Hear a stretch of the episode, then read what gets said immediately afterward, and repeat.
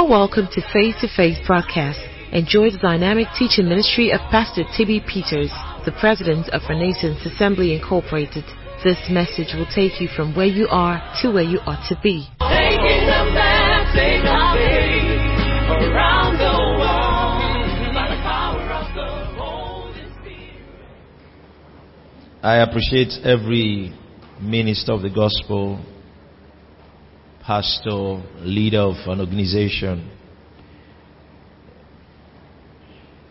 functioning in one leadership capacity or the other. Thank you for coming. When we're through, you'll be the one saying thank you. Amen. Glory to God.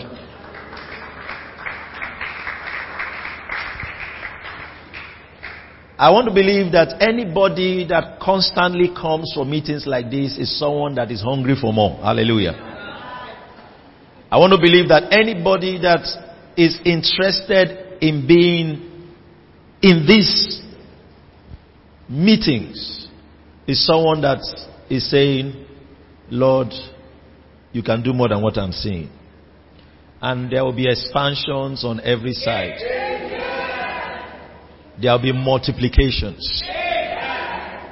The things you are already handling or holding in your hand, what God is putting, your hand cannot carry it. Amen. Your hand will not be able to carry it. Hallelujah. You know, um, a few weeks back, I just returned from a trip, and um, I've had discussions with several people, and um, there's something I kept repeating. It was that one of the greatest experiences it left me with is that the ministers in Nigeria are doing great things. Hallelujah. Are you understanding me? So if you are a pastor, a minister in Nigeria, give a big God bless you to yourself and other ministers. Amen. Have, I have always honored ministers in this country, but I honor them more. Hallelujah. There is no country currently in the world that has more ministers impacting the world than Nigeria. Amen. Hear from me. Amen. There is no country in the world that has more ministers of the gospel impacting the nations of the earth like Nigeria. Before now you say, oh, the American ministers, now Nigerians have taken over. Amen. They are shaking nations, shaking nations. And some of you might not understand that you are in the midst of a move of God. Amen. You are in the midst of a move of God. Some things you take for granted in your church, happening in your meetings, they are testimonies that are published in newspaper in other countries. But they happen every day in your church. Awesome things are happening. And I am grateful to God that I am part of it. Amen. This meeting this weekend will shift you. Hallelujah. Today, tomorrow morning, and next, and the, ne- and the evening session, it will be an awesome, awesome shift for you forever. Um, we're going to be touching some core things. Hallelujah. Some things that are not touched all the time. You know, and um, some things that maybe we just brush aside and don't give so much attention to. We'll talk along those lines, and the Holy Spirit will help us. Um, are you ready? Glory to Jesus. Hallelujah. I believe that productivity is a proof of knowledge.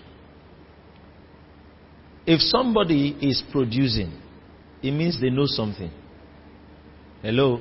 You might not like the person's face. you might not like his style. But anywhere you see productivity is a place to learn. Are you listening to me? So, anytime, even in the world, you see productivity, there's something they know. Hallelujah. Of course, much more in the kingdom. So today, I want to encourage you a little before I start ministering. Please receive. Amen. There are people that even came casually for some meetings and they are still running what, what they received. How much more you that came purposely, amen, to receive? I know you will receive tonight. I shared a testimony in, in the service, uh, church service this morning about something that happened to a young man. We were in university at that time. I was still in school. And we were praying in the morning. We were having a, just morning, regular morning, myself and my roommate. We were just having morning prayers. I would pray to a point, then a, a, a prophecy was welling up from within me. So I just started speaking for the word. So I was just prophesying, and my roommate didn't feel that the prophecy was connected to him. Are you understanding me? But we're just two in the room. But I just kept speaking, declaring what was coming out, just declaring, declaring. Then, just as it came, it also just abated, you know, and then I let it go. We said, Thank you, Lord, thank you, Lord, hallelujah, and went about taking our bath and doing our things. Later in the day, I met a brother, and then he said, he met me somewhere in school and he said, Thank you, sir. So, what are you thanking me for? He said, I had a serious problem, and in the morning, I said, I must reach your room before I go about my day. While I was coming to your room, as I wanted to knock on the door, I heard, Thus said the Lord. So I stood there and was listening. And you spoke all that I came for, answered my question, told me what to do, so I didn't have to knock the door again, and I went. Amen. This was many years ago. Last, on Thursday, here in church, in our midweek service, because I, I, I, Thursday was my first service since I got back. You know, when I came in, and we were speaking words over the brethren, prophesying, a man came to see a church member that is his friend. He was to travel, and he was believing God for, or he, was, he needed money for tickets, flight ticket to travel. And if you've been traveling recently, you know that flight ticket is not beans. Amen. As uh, our pastor Delphi said, you can buy land now with flight tickets. Amen. yeah, because of the dollar issue. So he came in and was coming to meet a brother in church that will assist him with money, maybe to complete his flight ticket. And so uh, he didn't come at the beginning of the service. He, the service was on. You know, just that the brother couldn't go out to meet him, likely, you know, so he had to stay in the service. And prophecies were given. And then the word came that there are alerts and checks. And amen. The brother didn't give him money. He received the money for the ticket and more. Hallelujah. He just walked in. Hallelujah. He just what? Walked in. So I don't know who just walked in. But you will not just walk out. No, you will not just walk out.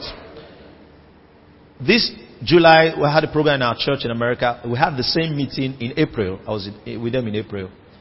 There was a woman that was invited for the meeting. She is the boss to a church member. The lady is a church member, but um, she invited her boss. And her boss was not really into all those kind of miracle meetings, healing meetings, you know, but she attended. So it was Saturday morning session, and I was teaching them about the supernatural, the miraculous, demonstration miraculous, and all that. But I didn't lay hands on any, I didn't lay hands on her anyway. So she came into the meeting and just sat quietly. She had a condition with her throat. It had just been there. The moment she entered and sat down, the pain and the condition got left. Then she told the person that brought her, God is in this place. Amen. Hands were not laid on her. In this atmosphere you are in, dramatic changes are taking place in your ministry. As you sit here, you represent your ministry. You represent that thing. Hallelujah. That gives you identity. And that thing is being affected as you are sitting here. These things are not man made. Are you understanding me? No, I'm not man made. I'm not man made. Last month, I brought here, we had the honor of hosting Archbishop Hansen and my pastor on campus. Hallelujah. How many of you were here last month? Now, that pastor, he was here, great man of God, is a pastor in Redeemed Church. See, there is a gift of impartations. He was my pastor on campus. Awesome guy. He taught me a lot of things. You know, but I've shared this testimony several times, and it's good that you met him. We used to go for evangelism in school. And um, we go to one block, what do you call it, a hostel block to the other, early morning, you know, preach. So one of those mornings, he said, You're going to come to our own side. Um, that was Abuja Park. You're going to come our way. I don't leave. I was not, I didn't, my room was not there. I said, Okay, um, I won't get means of transporting myself that early to come. He said, You sleep in my room. So okay. So I slept in his room that night. In the morning, we went out for evangelism, and that's because he is not, so to speak, into that evangelism kind of thing. You know, that's how he believes. It's more administrative, pastoral work, and all that. So we got to the block, and they all had to wait for me to preach. Are you understanding? So I preach in this block, then we'll go to the preach this block. But we have to do all of that before it gets to daylight, okay? Because early hours of the morning. So I was in one particular block and I shouted. Know, we normally start by saying, Good morning, students, something like that. As I shouted, he was standing behind me.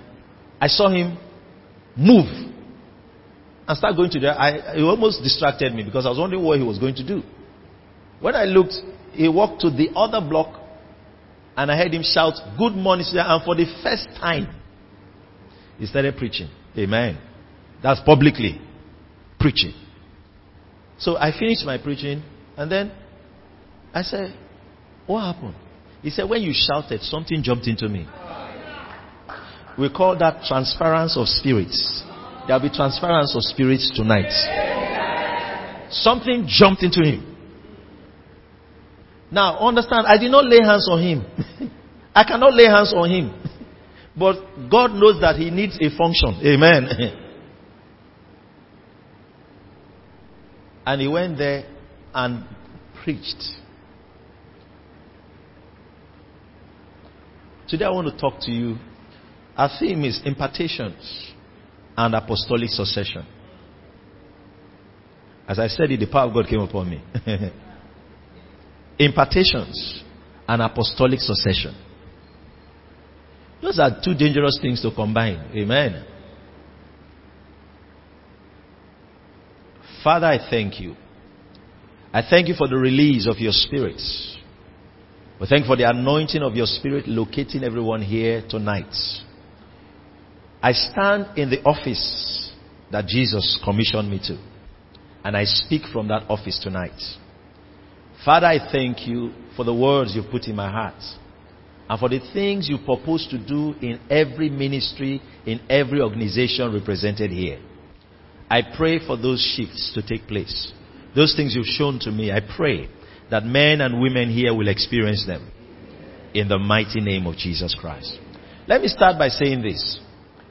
Listen, there are commissions and mandates that God delivers to people. You cannot work out a commission. You cannot forge a mandate.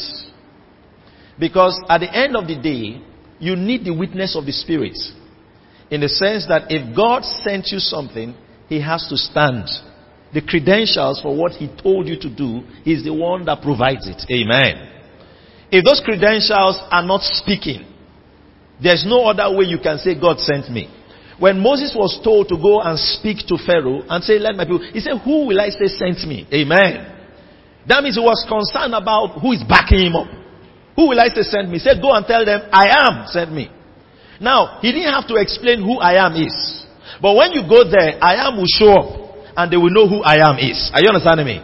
Meaning that in ministry, it's not about what you say. It's more about what you represent anytime you show up. There are times where we walk into places, it's not even what we said. Are you understanding me? But if there is a mandate upon you, heaven will speak. Amen. Am I communicating?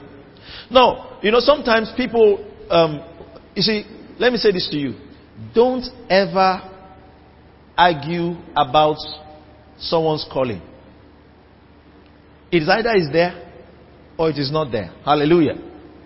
And anytime you see any minister or ministry that people honor in a certain way, recognize that there must have been something. There must be something they are seeing. Are you understanding me? There should be something they are seeing. You might not have seen it because we could be blinded by our flesh. Are you understanding me? By carnal thinking. But the moment you switch and allow your spirit guide you, you will see it. Glory to God. You will see it. You will see it. There are times where we, when we started, want to start this school of ministry years ago, we, we started this school of ministry 2011 January. When the Spirit of God spoke to me, I talked to a few of my friends. And then I said, look, um, Lord, what do we do? He said, just start. Invite your friends. So I invited um, the friends I know and I said, look, and some of them that always ask questions about ministry and have discussions about ministry, you know, and letters went out. When the letters went out, a particular friend, we're all friends, we've known ourselves for many years. When he got the letter, he told the person that gave him the letter, he said, On what authority is Pastor TB calling for this meeting? And he said many other things. So that other friend came and told me that, look at what this person said. He told me over the phone. I entered my car and drove to his house. Amen. I'd never been to his house before, but I went that day. And when I arrived, I said, I came to tell you on what authority I have called for this meeting. I said, this other brother said, you said. I don't know how to say somebody. So I said, he said, you said. And so I want you to sit down and let me tell you on what authority. As it happened to be, as it happened that day, there were other ministers that were all pairs that were there. You know, about two or three of them. So it was like we we're having a meeting. So when I arrived, eh, eh, they didn't know I was coming, so but they were there for something. So when I came there, I said, I won't talk to all of you. So they all sat down. And I said, For how long have you known me? He mentioned. I said, In all the years you have known me, is there anything I've told you that God said I should do? And then later I'm not doing it. He said, No. So I said, But you asked the question on what authority? That going was very important. By and by, over the years, all of them have attended the meeting. Amen. Amen. We are not doing these things because we want to do something. No. It's an inheritance. And when you understand it that way, it will help you. In the natural, my parents are in ministry. I grew up in ministry. Power of God, power of God. It's not in ministry I saw power of God. I saw power of God in my house. Amen. We grew up that way. And early, we were exposed to some things we're doing now. We are not doing these things because we studied. No. It's a calling. It's an inheritance.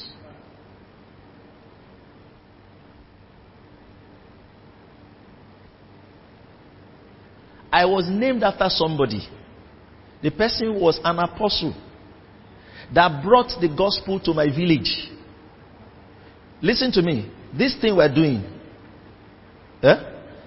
I cannot do otherwise.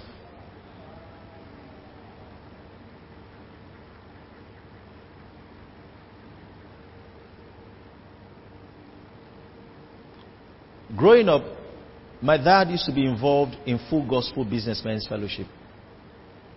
He had been a chapter president in different cities, Kaduna, Port Harcourt. They used to host Benny Hinn, 1991, 92, and host meetings. Listen, we started drinking long time ago. Amen. My parents, my dad was ordained by Archbishop Benson Idahosa. I sat under the ministry of Archbishop Benson Idahosa. When I was still young, so some of you want to know where I'm coming from. That's what I'm telling you. So you cannot receive. While I was still young, before I was 13, Archbishop came to minister in a city. After he finished preaching, I was in that meeting. We were involved in carrying um, posters, posting posters for Archbishop to minister. After he had finished ministering, the house that hosted him, my dad took me there to visit the, the, the, the family. While we were there, there's a big chair, a throne. You know, Archbishop was Archbishop in all, in every way. There's this chair they bought specifically for Archbishop. So that's where he sits when people come to visit him in that house. He, they hosted him. So he had gone and they were calling people to come and receive unction. So I followed my dad there. That's what they called my dad for. When he got there, adults were sitting down praying. He now said, You, go and sit down. The day I sat down there, listen to that thing was not ordinary. Listen to me. You know, sometimes if you don't hear someone's story, you will not honor what they carry.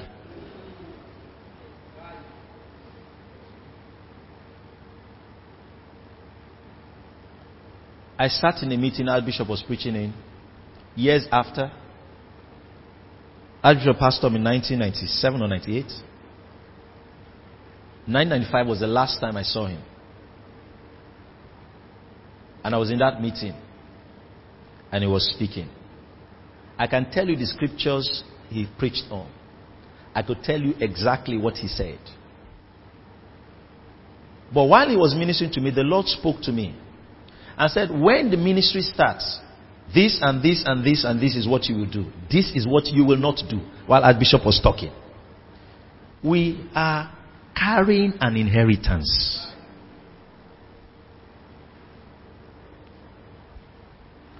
My foundation in God's Word is Kenneth E. Hagin. I read all his materials.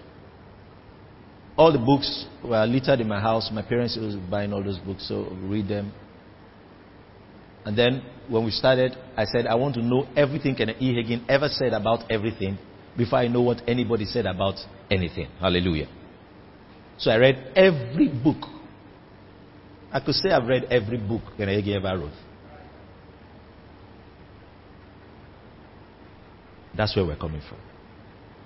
Hallelujah. So understand that. So when we talk about impartations, listen to me. I am authorized of Jesus to speak on this. In my commission, he gave me a script and he gave me a rod. The script is a teaching ministry. The rod is the apostolic ministry. When we go for meetings, sometimes he will tell me, in this meeting, open the script and I will teach. That's some meetings say, this is the rod. And I will go, and it's the miraculous and demonstrations. The things that we do, it is an inheritance. Is an inheritance. Is an inheritance. Understand it. The nations opening to us is not, it's not by careful planning. You know, think that, you know, it's not by careful planning. It's a grace. It's a grace. Are we together? Let's open our Bibles to Romans 1:11. In Romans 1:11, Paul was speaking, and he said, "For I long to see you. For I long to see you." Now, this scripture, you know, the Spirit of God has taught me a lot from this scripture, and in several meetings I've ministered in, I have touched it from different sides. He said, For I long to see you that I may impart unto you some spiritual gift to the end that ye may be what? Established. What he was implying was that there are certain things that will never happen without certain impartations in your life. Now, understand that of all the churches in scripture, apart from the Ephesian church, there's so much he was teaching in Rome. If you read book of Romans, 16 chapters. If you cannot understand righteousness without reading Romans. If you remove the book of Romans from the scriptures, a chunk of the revelation of the New Testament will be missing. Are we together? Now, so that kind of church, understand that, where he talks so much about righteousness. Obviously, you know that they are saved. You know that they've been brought into the message that Paul carried. Yet he said to them, Look, I long to see you, that I may impart. The question that you should always ask is, why couldn't he impart it by writing? Because he was writing. Why didn't he say, as you are reading, receive it? This means it implies that there are certain impartations that can only happen face to face. Why didn't he say, as you're reading this letter, receive it? Because Paul understood the ministry of impartation. He also understood greatly the, the, the law of apostolic succession. He understood it. We're in a generation where some people don't understand these things. I talking to a young man some time ago, he's a minister of the gospel, and then he started a new ministry, he started an independent work. So I called him and I said, Ah, great. After he finished speaking, and I asked him, I said, Who ordained you? He said, How? He said, I was a cell leader in social ministry, a ministry, a known ministry. So I said, Okay, who ordained you in ministry? He said, Ordained. Uh, the Lord told me, I started, so I started. And I said, man of God, we're in the, we're in the covenant of grace. So in the covenant of grace, you don't need all those things. The Spirit of God has spoken to you. You can just go and do the thing that the Lord has told you. I said, okay. So I said, um, um, I think they were starting, I can't remember the dates now. They were, they were starting, this was years ago. So I said, I'll see you again. Um, let's talk. So we saw the next time. They said, There's a question you asked me, it has been bothering me. You're talking as if I need to be ordained. I said, No, you don't need to be ordained, as you said. He said, uh, No, man of God, you know, if you have something, you tell me. And I asked him a question. You see, some people think that Jesus does not know what he's doing. You know, it really upsets me when people act like they're wiser than the Holy Spirit.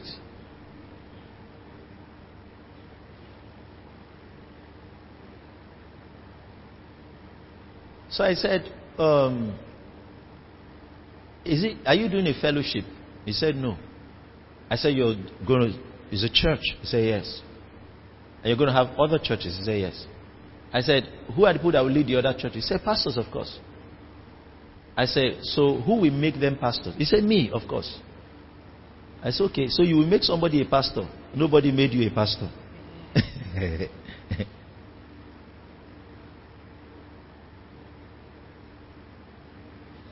Let me also touch something. There's this teaching that people begin to somehow subtly bring in and say, oh, the era of the clergy is over. Is the day of the layman. Understand something. We are all ministers, but the place of the fivefold ministries can never, ever be overlooked. There will never be a time the fivefold ministries will not be needed on earth. Never. There is no move of God that will wipe out the fivefold ministries.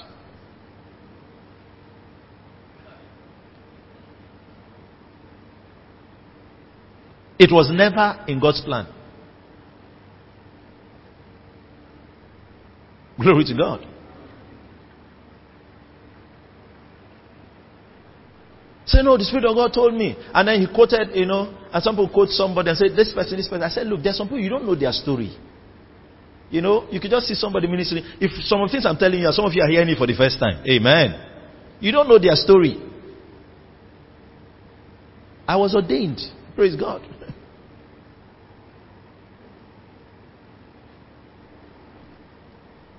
Let me digress a bit, then I come to the core of the teaching. Now let's look at the great Apostle Paul. Hello. Apostle Paul had a vision.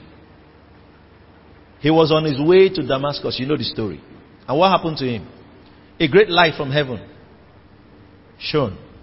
And he fell to the ground. And Jesus met him there. and called him to ministry. You see Paul's ministry mandates clearly in the book of Acts. He was talking about how had, God has sent him to be a light to the Gentiles, to turn them from darkness to light, from the power of Satan unto God, and so on and so forth. Then he said, I was not disobedient to this heavenly vision. Now, even Paul, the apostle, you know, he didn't meet Jesus in person. I hope you know. He met Jesus in a vision.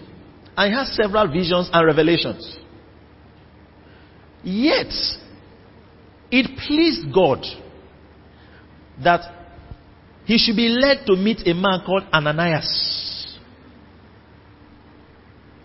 Church, study church history. Ananias was not just a brother, he was a bishop. Ananias laid hands on Paul. Somebody that had, see, somebody that Jesus had laid hands on, or that Jesus had laid hands on, had to have laid hands on Ananias for Ananias to lay hands on Paul. Are you understanding me? That's what we're talking about apostolic succession. This thing started with Jesus. Jesus commissioned 12, they commissioned others, they commissioned others, they commissioned Pastor TB. Are you understanding me? It's a line. Are you understanding me? You cannot just come out and break the ranks. It doesn't happen that way.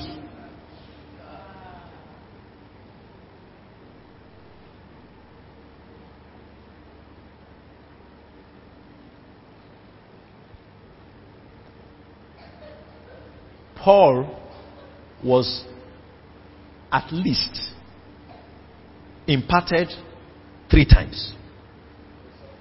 Two clearly stated in scripture. The first is Ananias. When Ananias laid hands on him, he said the scales from his eyes fell. He got filled with the Holy Ghost. Amen. That laying on of hands was not just to receive the Holy Ghost. No. That laying on of hands was a commissioning. Amen. Something transferred to him. Paul moved. Now, there's a way you read Paul's story. You think that, oh, so so, nobody laid hands on Paul. No. In Acts chapter 13, the Bible said, now there were certain prophets and teachers. Then he listed their names. Saul was among them. Name Paul that became, that was Saul. He was among them. Now, go, go to Acts 13. Now there were in the church that was at Antioch certain prophets and teachers as Barnabas and Simeon that was called Niger and Lucius of Cyrene and Manaen which have been brought up with Herod the Tetrarch and Saul. He was mentioned last. Amen. Verse 2. It now says, and they ministered to the Lord and fasted. The Holy Ghost said, what did he say? Separate me, Barnabas and Saul, for the work whereunto. What ordination is, is a separation to what God has already called you to do.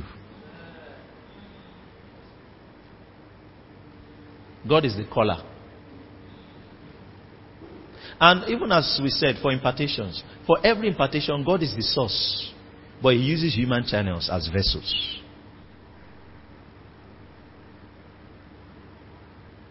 So we see a second time people were laying hands on Paul. Amen. In case you never knew, they laid hands on Paul. I'm showing you. Amen. A second time hands were laid on Paul. Okay, maybe we don't know. Verse 3. And when they had fasted and prayed, and what? Please let's read together. I want to go. And when they had fasted and prayed and laid their hands on them, they sent them away.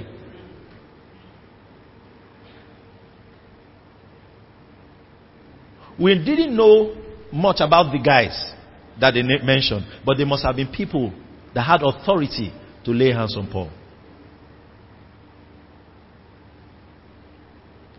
So Paul did not just blaze out. Amen. if you had that idea before. Amen. Hands were laid on him. The third encounter you find somewhere in Genesis in Galatians, I think 1:19 into chapter 2. Paul went to Jerusalem. Hallelujah. Uh, let's look for it. Just Galatians 1. Uh, start from 18. Let me just read down. Good. Good. Okay, I got it. Then after three years, I went up to Jerusalem to see Peter. So Paul still went to see Peter. And he stayed with him for 15 days. You think they were just drinking, eating Indomie? No, no, I'm asking you. What do you think they were doing?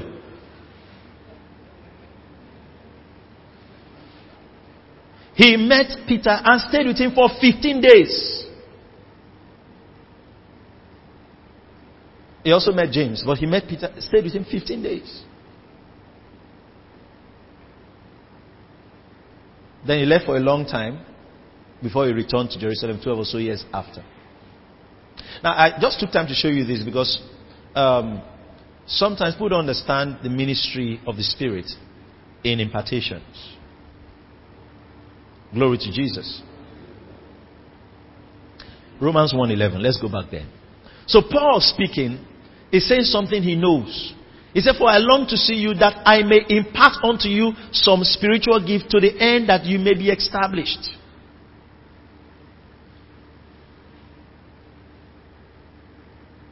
In our ministry, whatever it is we do, we need impartations on the journey. Amen. God is doing a quick walk. If a brother or a minister has to sit down and study God's word for himself and pray alone to achieve, ministry, he will never fulfill ministry.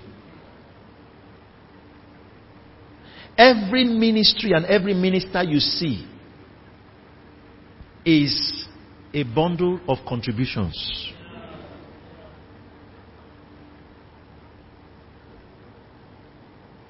The Bible says that every joint supplies. Hallelujah.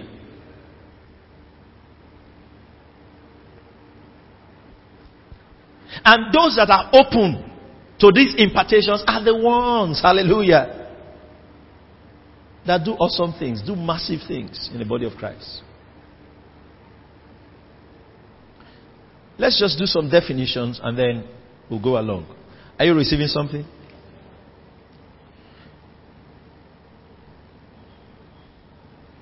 So Paul spoke strongly about impartations. And remember that he was writing to, I'm trying my best not to focus so much on the Old Testament, but we see that it's a culture of the kingdom. Hallelujah.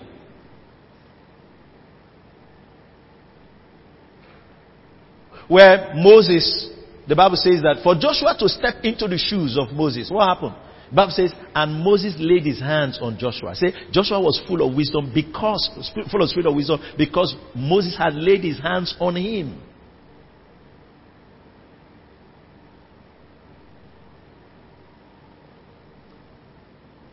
To prove that it was not an Old Testament practice, Paul was telling them again, Hallelujah. I long to see you that I may impart. The word impart there actually means to transfer, to transmit, to pass over, to share. Hallelujah. The Greek word is metadidomai. It means you have something and you align somebody, share in what you have. Hallelujah. It also means a transference of spirits. Glory to God.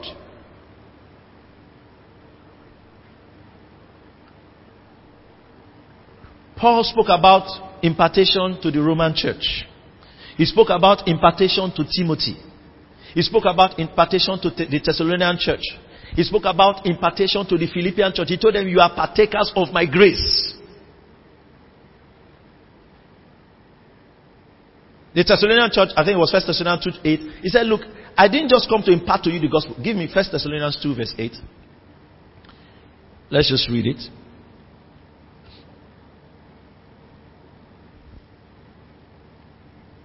Are you there? He said, So being affectionately desirous of you, we were willing to have imparted unto you what? Not the gospel of God only, but also what? Our soul, own souls, because you were there unto us. It was this church he told, he said, Look, when we came to you, our entrance was not in vain. You took something. Hallelujah.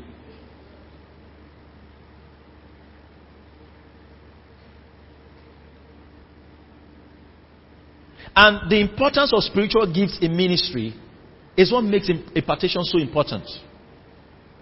This is the way God shared this thing. Hallelujah. It's just the way He shared it. Now, remember that when the scripture was talking about the fivefold gifts, and He gave some apostles, prophets, understand something. The scripture that was quoted along with the fivefold gifts was the scripture talking about. He said, when he ascended up on high, he led captivity captive. He was talking about resurrection. Hallelujah. Meaning that the fivefold gifts are part of the New Testament package. Amen. They are part of our salvation. Amen. You didn't get that. That means that you had the gift of salvation. You have the gift of the Holy Spirit. Eh?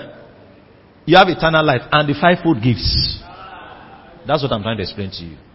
So God doesn't see it as separate. Because it came with resurrection. It's one of the things resurrection offered to you. That means I am part of what resurrection offered to you. The prophet is part of what resurrection offered to you. So don't see it as a separate thing. That's why this is how Jesus sees it. That he's the one blessing you. He could bless you through the prophet, through the evangelist, through the pastor, through the teacher. Are you understanding me? It's still Jesus.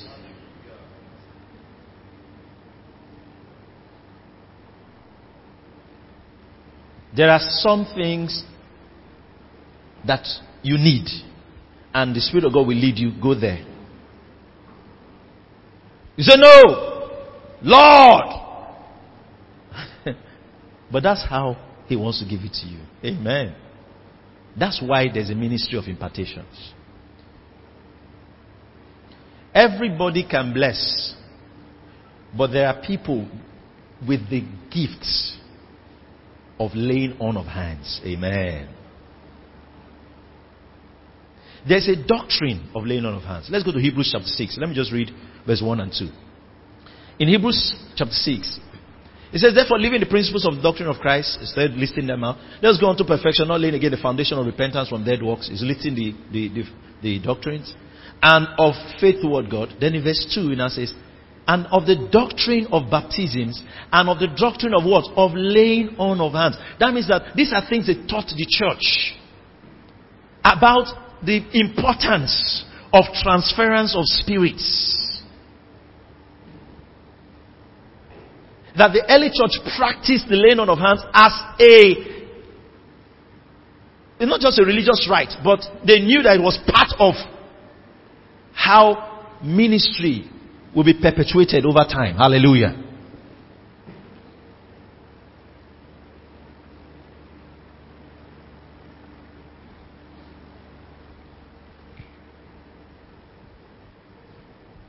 So there's a doctrine of laying on of hands. Remember the story, uh, was it Elymas now, the sorcerer, or um, the other fellow, um, Acts 8, when Philip went to Samaria. And the fellow said, Look, lay hands on me, that I might have that gift also. What did he see? He saw that Philip came and preached. After he finished preaching, Philip would have gotten them filled with the Holy Spirit. And he could do that. I believe he could do that. But they sent for Peter and the rest to come. Hallelujah. And then when Peter came, he started ministering to them. And they found out that anybody he laid hands on received the Holy Spirit. It was not just about receive. Every believer can help another believer receive the Holy Spirit. But the fellow there said, okay, Simon. And when Simon saw, watch, that through the laying on of the apostles, now, it's not that when others laid hands, it didn't happen that way. When the apostles laid hands, he said that the Holy Ghost was given. He offered them money. Now, let me explain something about this man is a master in spiritism. He understands diabolical things. Are you understanding me? So he could understand what was going on. Are you understanding me? The people that just gave their lives to Christ and never been involved in spiritual things don't understand that. Well, they're just seeing that people are, are praying in tongues. No. He saw something. So he came and said, Hey, you offered him money. Look at verse 19. And then he said, saying, Give me also this power. Hallelujah. That on whomsoever I lay hands, he may receive the Holy Ghost. There was a response from Simon. What? He says, Watch what he said. But Peter said unto him, Thy money perish with thee, because thou hast thought that the gift of God may be purchased with money. He's not talking about the Holy Ghost. He's talking about the ability to transfer spirits. Is a gift.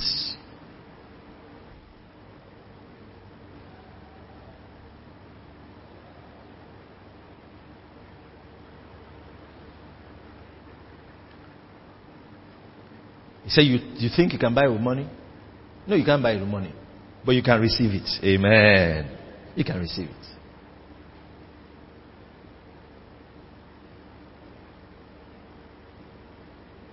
So Paul emphasized so much about this. And we find that throughout scripture, we see this culture of impartation. And you see, I am a product of several impartations. Hallelujah. I say it all the time. These impartations are invisible but tangible transfers. Hallelujah. Or transmission of divine virtue. They are transmissions of spiritual gifts, blessings, or eternal substances. Amen. I'd like to read from Hebrews chapter 2 verse 4. I'll read from 1 for 4 just to, for context. Hallelujah. And then I'll focus on verse 4. Hebrews 2 verse 1. Let's start from 1 please. Therefore we ought to give the more earnest heed to the things which we have heard. Lest at any time we should let them sleep. The things which we have heard, lest at any time we should let them sleep. For if the word spoken by angels was steadfast, that means the things we've heard are different from the words that were spoken by angels. Spoken by angels was steadfast, every transgression and disobedience received a just recompense of reward.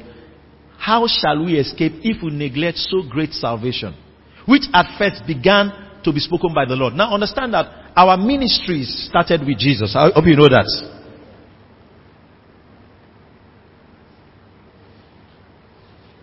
Jesus called 12. He called unto himself whom he would. As I said this now, this Archbishop's word I'm saying. Amen. He called unto himself whom he would and ordained 12. I was in that service. So he said, he called unto himself whom he would and ordained 12. Those 12, when Judas fell out, they had to pray. They didn't just say, okay, anybody, no, no. They had to pray to know who was replacement because they understood apostolic succession.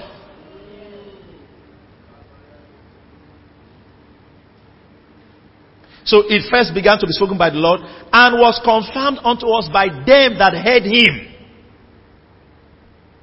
Now we believe that Paul was the one writing the book of Hebrews, alright? It's debatable, it's controversial, but we believe the language is Paul.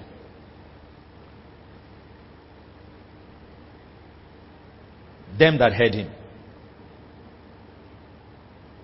God also bearing them witness.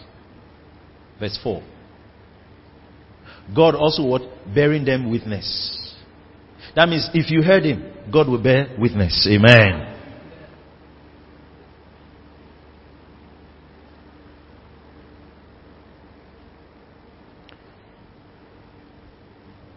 There are some men of God you might not like.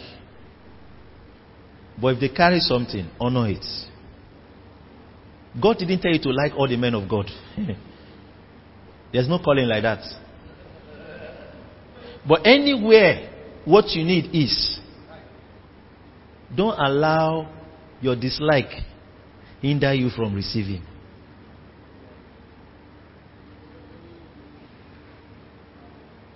Are you understanding me?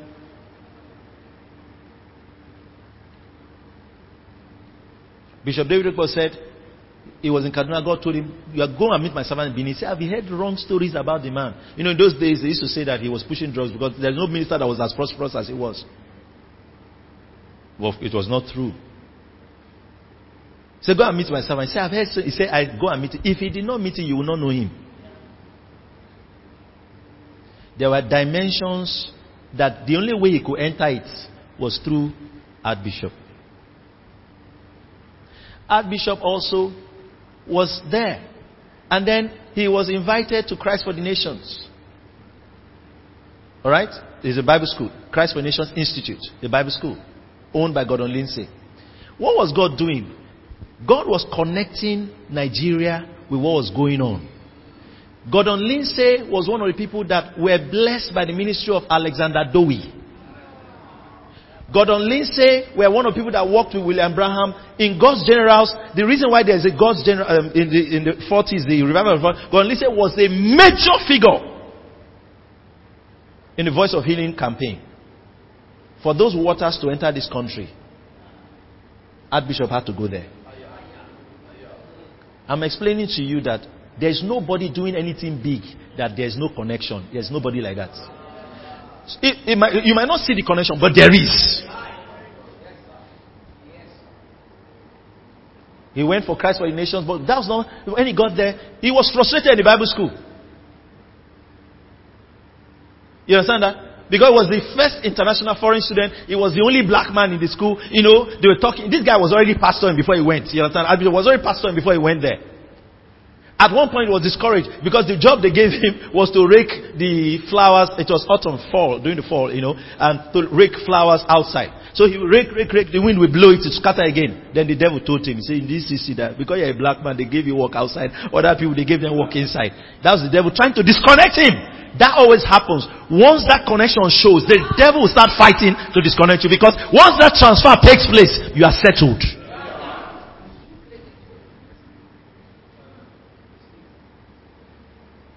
All man of thoughts say coming to him, coming to him, coming to him. But as God will have it, that evening, was it Prophet Chuck Flynn or one of them came. And he came for the meeting that day and he gave a prophecy. That was what said to him that he didn't go that time. If not, he would have missed it. Not long after that, one of the books they were introducing God only says school was T.L. Osborn. That's how I heard about T.L. Osborn and connected. That became his father. Are you understanding me? All the major ministries in Nigeria doing big things. Most of them, you will trace their impact from 78 to 83. All of them, either directly or indirectly, went to Rhema camp meeting in Tulsa and sat under the ministry of Kenneth E. Hagin.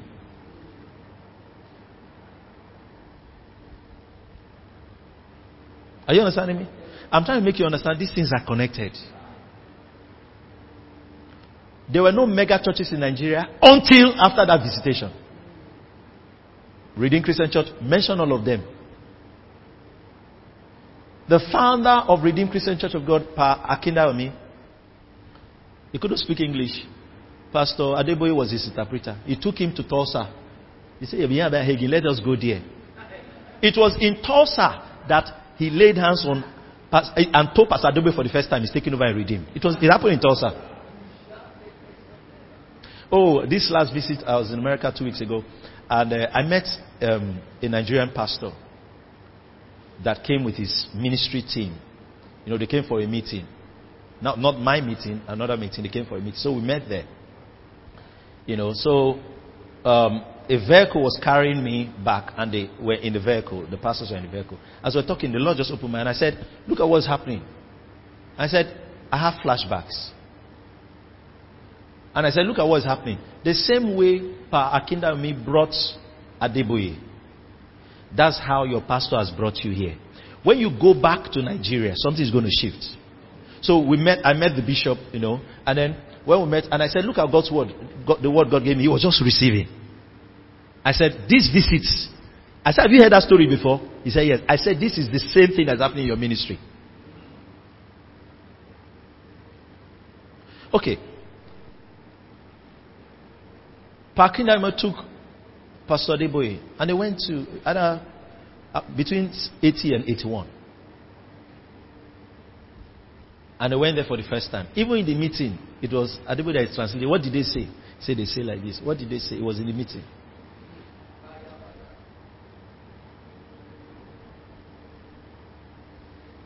Before that time, there were no mega churches. Even Pastor Enoch Adeboye has testified about it in one of his teachings. He said, Before I went to Tulsa, I thought we were big. So when I came back, ha ha ha then we now saw what it means to have a large church. What happened to them? Something expanded. A shift took place. It was after one of those meetings that they went back to their hotel room and then Pa Akindayomi told him to kneel down and lay hands on him. The power went off in the building.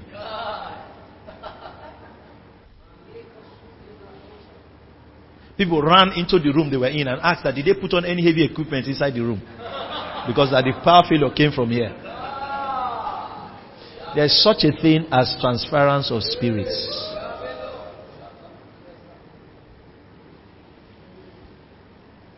I could go on and on and tell you stories. Make you understand that this thing, this thing is deliberate. This thing is, is a short thing, it's a real thing. It's not a gimmick.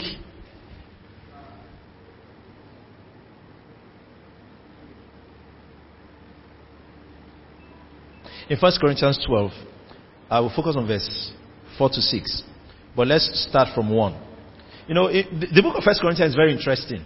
When you study the book of First Corinthians, you find that Paul wanted to get into something important, but the Corinthian church had so many problems.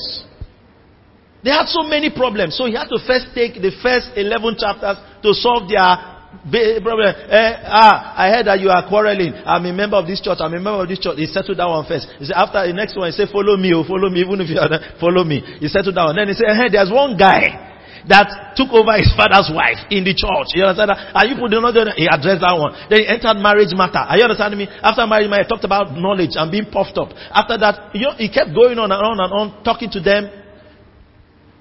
Answer the woman question, head covering, blah, blah, blah. Women, should they preach in church? Should they not preach in church? Even Paul like, verse 12, chapter 12, and I said, now, concerning spiritual gifts. Amen. That's where he was going to from the beginning. Amen.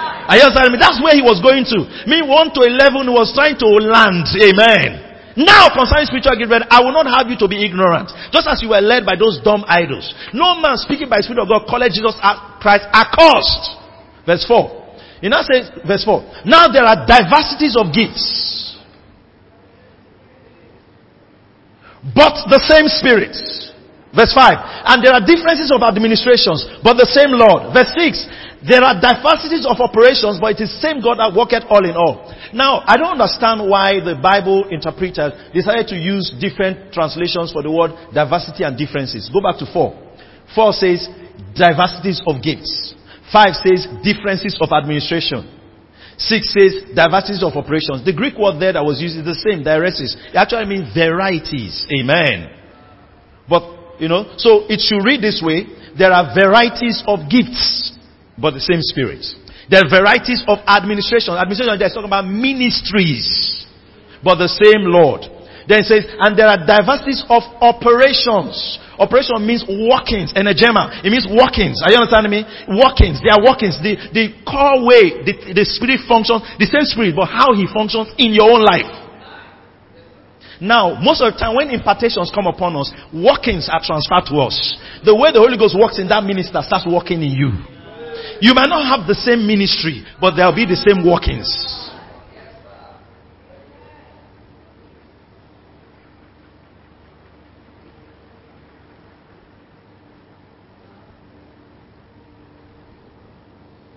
The workings. The core, the function, the core function, this, the pattern. You know, there are many, the gift of word of knowledge, for example. There are many ways, it's the same gift, but it operates in people's lives in different ways. I hope you know that. There are some people that when they operate in the gift of knowledge, they actually feel, if it's about healing, they actually feel the pain on their body. Are you understanding me? Then they know that there's somebody here being healed or so and so. That's how it works for them. While there are some, it comes as pictures. Where there are some, it just comes as impressions. Are you understanding me? But it's the same gift of the word of knowledge, but the operations are different. Hallelujah.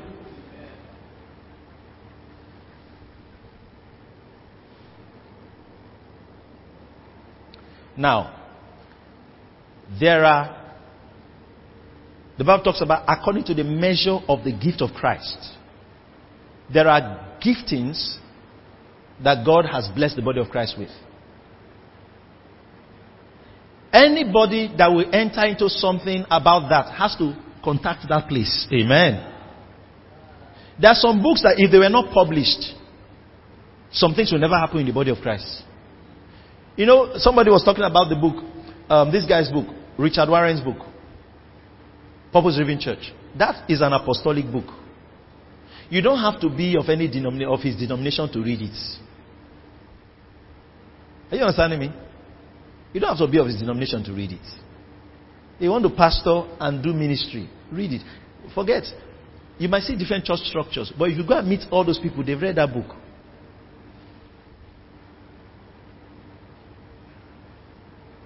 Because it's a grace. It's a working in the life of Rick Warren. Many people did not know that Rick Warren was mentored by Peter Drucker, the management consultant. He's born again. So that apostle in the marketplace. That thing that made him, what was Peter Drucker doing in the marketplace? Setting order for institutions and companies and organizations. That thing was transferred to this man to do it to the churches. Amen.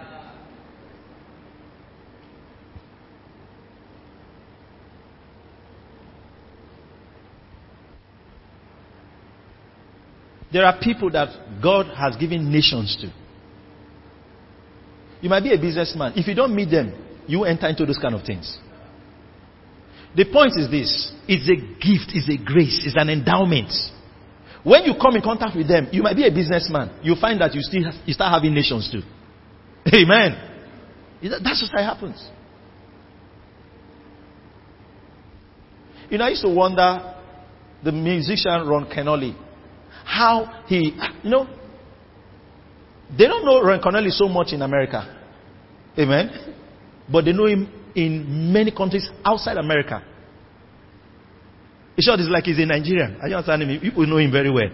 You, you- in those days when most of those songs were not available on the internet, it was his songs they were singing. Lift him up, his name be li-" He's not the one that sang it. Praise songs, and they were so easy. So one day I was thinking, I said, "Ah, this man, I was looking at the nations he had covered. I said, no, no, there's something, there's a grace, there's something. And I was sharing, I said, if Don Moen was instrumental to Ron Kenoly's impact. But what touched me the most was Ron Kenoly's pastor. Hallelujah. Dick Bernal. How that, and I began to see that, listen to me, God is the master connector. The problem with some people that they have been connected, they're still looking for something.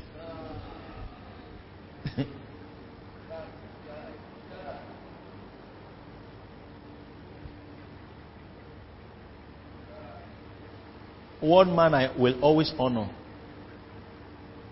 that has maximized the blessing of impartation is Bishop David Oyedepo. Are you understanding me? He has done what nobody has done with impartations. Amen. Are you understanding me?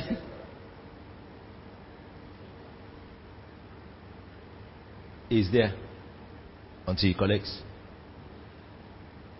When he starts running with you, even you that I received it from will come and collect too. Amen. Amen. Amen.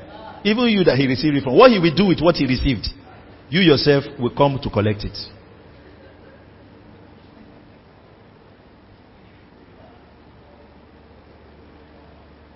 Glory to Jesus.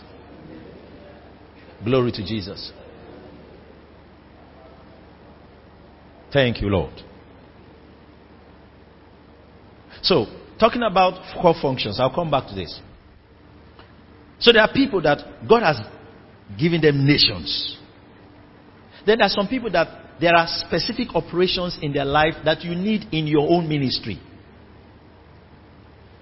He said, Jesus, give it to me. Yes, he said, I want to give it to you, but go there to get it. It's Jesus that is giving it to you. Because if he didn't give it to you, you cannot collect it. Amen. John the Baptist understood that. He said, No man can receive anything except it be given him from heaven. A man can receive nothing except it be given him from heaven. So that you even received it means that it's Jesus that wants to give it to you.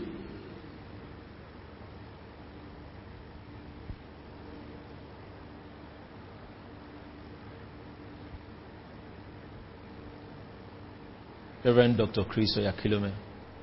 Is that Bishop? Amen. Many people don't know. Is that Bishop?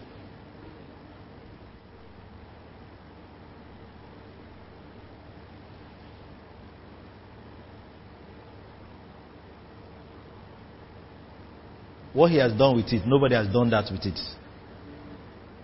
Are you understanding me? It's the same thing. It's that thing. It's that thing.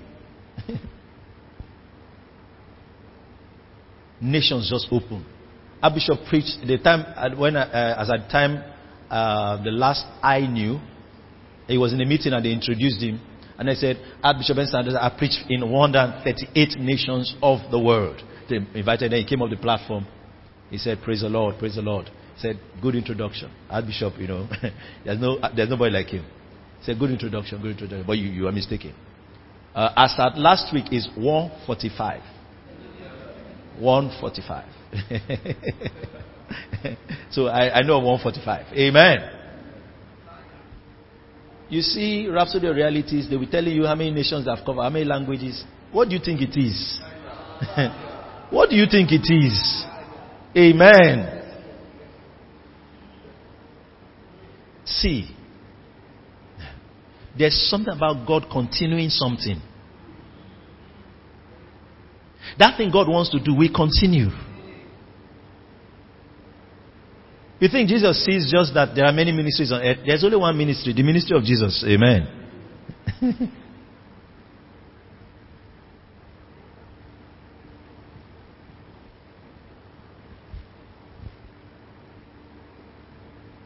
Glory to God. Tonight, I just want to open your hearts, and then I believe tomorrow I'll talk more along the lines of apostolic succession. In the evening, we'll have impartations. Amen.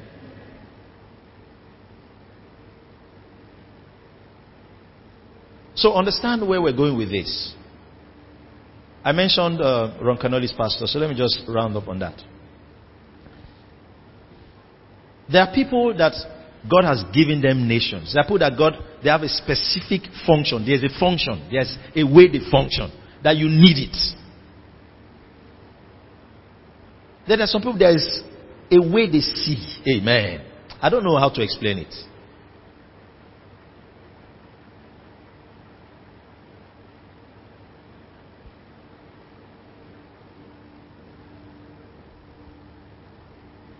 Ministry will be easier when you follow the leading of the impartations that God is giving to you.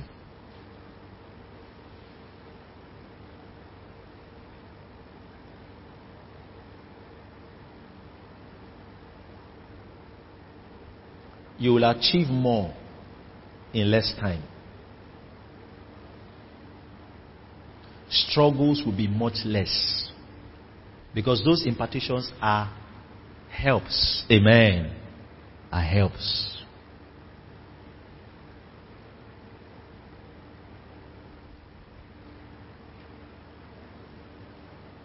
Dick Bernal said many years back, how many of you know Jimmy Swaggart? You've heard the name. Jimmy Swaggart was an American minister, a television healing minister that had a scandal in America. The scandal was so big, you know, and all that. So in the heat of the scandal, Dick Bernal, which is Ron Kenoly's pastor, said he was just a regular pastor, nothing big was happening in his life. And then the Lord told him, call Jimmy Swaggart. Ah, Jimmy Swaggart. He said, call him. Listen, some people think that if a minister is scandalized, it means that the inheritance, it, it cannot be lost.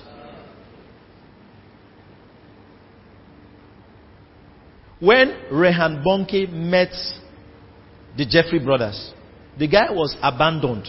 Are you understanding me? The denomination I was in had broken into two groups.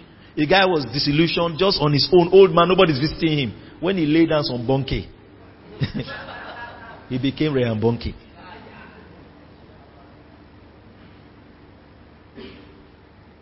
So, Jimmy Swaggart, he didn't call him, so he called him and just spoke to him over the phone, and then asked that he would like to see him, meet him. A man that was already down, you know, out. I said, okay, I'll meet you. So he invited him for, I can't remember, a meal, lunch or dinner, I can't remember what, which of them now. So they were, while they were eating, he now said, please, will you come to my church and preach? he now said, that you're even sitting here in this restaurant with me and people are seeing you, your ministry is already finished. Are you understanding me? your ministry is already finished. Now you are telling me to come to your church, you want to be buried. He said, it's just the Lord laid on my heart. So he came to his church. Kai. Anytime I hear that story, something inside me jumps. Of how little things are actually big.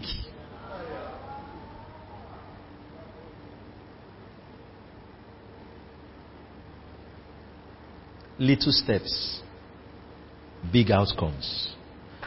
And I'm saying to you now, little steps, big outcomes. Little efforts, massive results. Little compliance, massive release.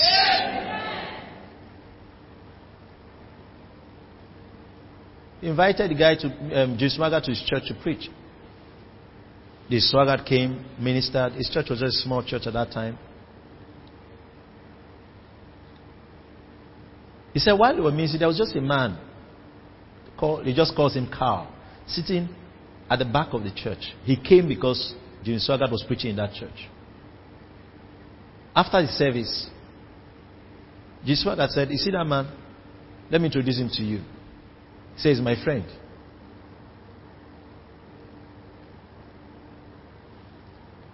Every year I've been in ministry in the last, I can't remember, 20 years or 15 years or so. This man gives me a million dollar every year. You know what the million dollar was in the 80s? Okay. This man gives me a million dollars every year. So he recently relocated to this California, this area you, your church is in. So he now told the man, be attending this church since you are here. The man said, yes. Jimmy Swaggart is his man of God. Now that man is not even saved. Amen. he said, be attending this church. He said, yes, sir. So we'll come to church and sit down. So Dick Ben, one day now, he now walked up to Dick Ben and said, Is there anything that you want me to do for the church? Since I'm coming, anything. he said, Well, uh, he said, Don't ask the pastor if there's anything you can do because there are many things you can do. You know.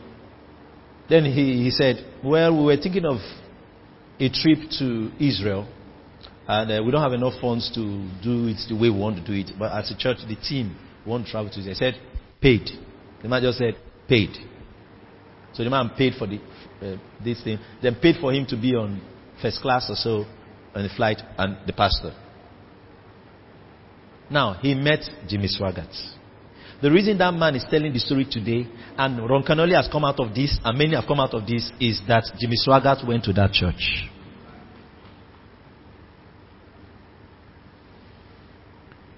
And introduced him to one man. So they were flying. Jesus said, Sorry, I forgot to tell you something about Carl. Um, sorry, Carl drinks a little. so don't be disappointed. You understand you, know, you think maybe I gave you a spiritual person. He drinks a little. The Gwena said when they were on the flight, he said, No, this is not a little. That he drinks like a fish. that he was drinking. All through, you can take another shot. Drink. He was drinking, drinking. So, he now said, on the flight, he told the pastor, God told me to give you a million dollars. Pastor was happy.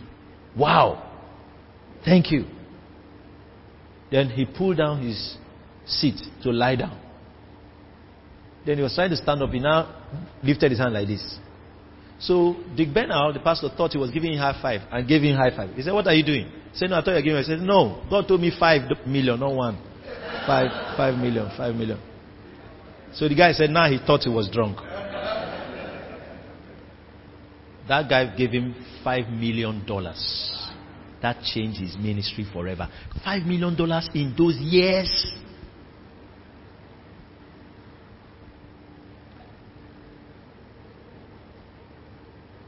I think it was Pastor Benhin that invited the fellow. And he said, since then, God now told him that that capacity to impart mega funds to other pastors is a grace he has. When he lays hands on you, people will give you that kind of money. Amen. Are you understanding me? See, listen, this thing is easy. oh. It is you that makes it hard. Amen. Very easy.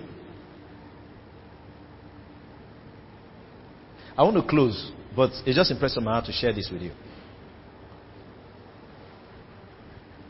There is no ministry that is doing something awesome that does not have support or impartations making up for what they're doing. None.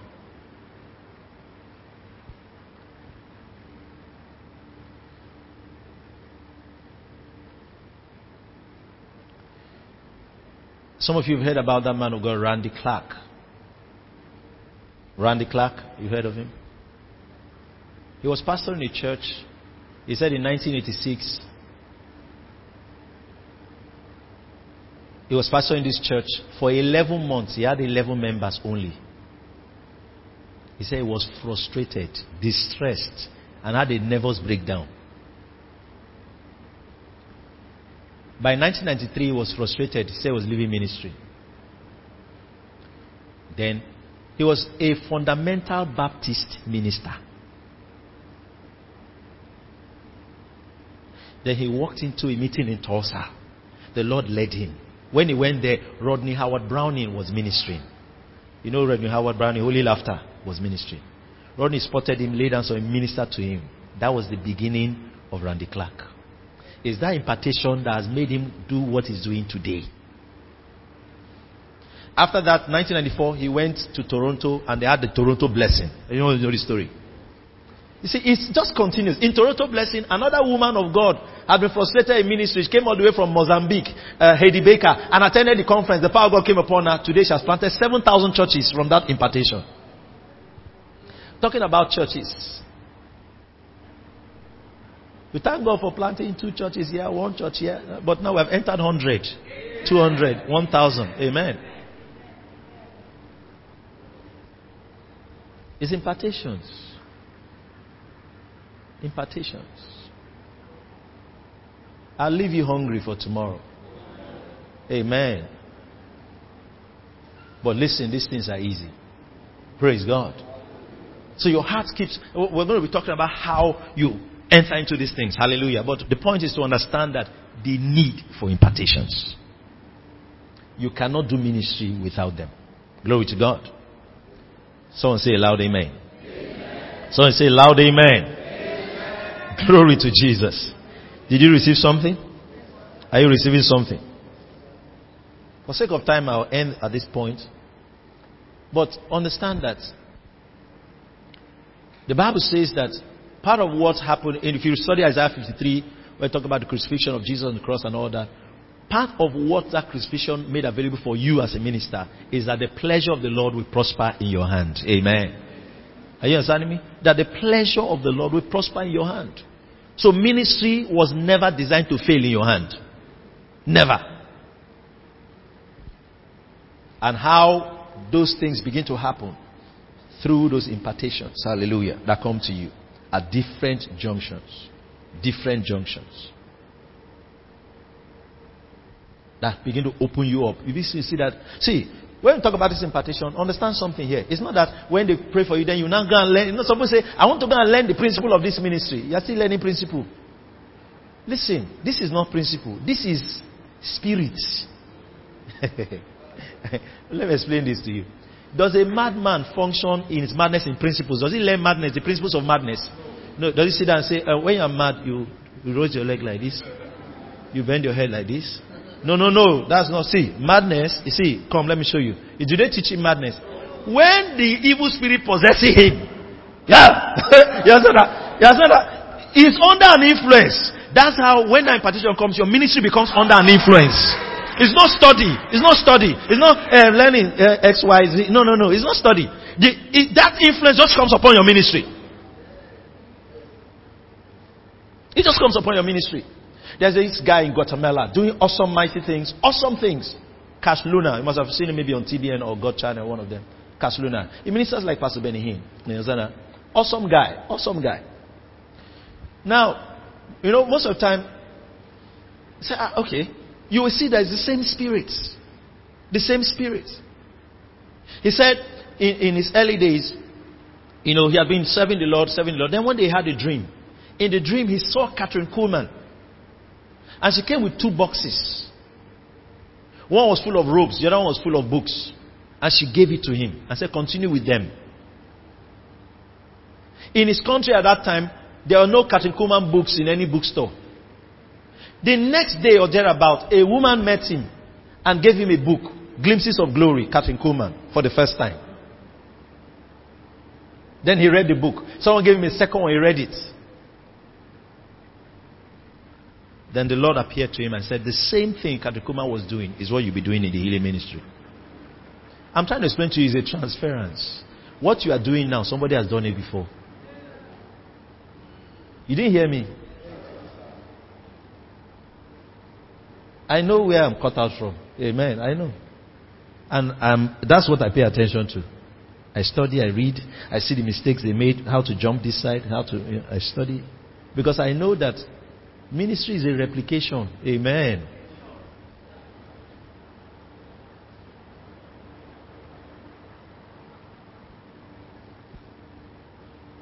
When you pass, if Jesus doesn't come, somebody else will do something. Hello? Speak in tongues. Amen.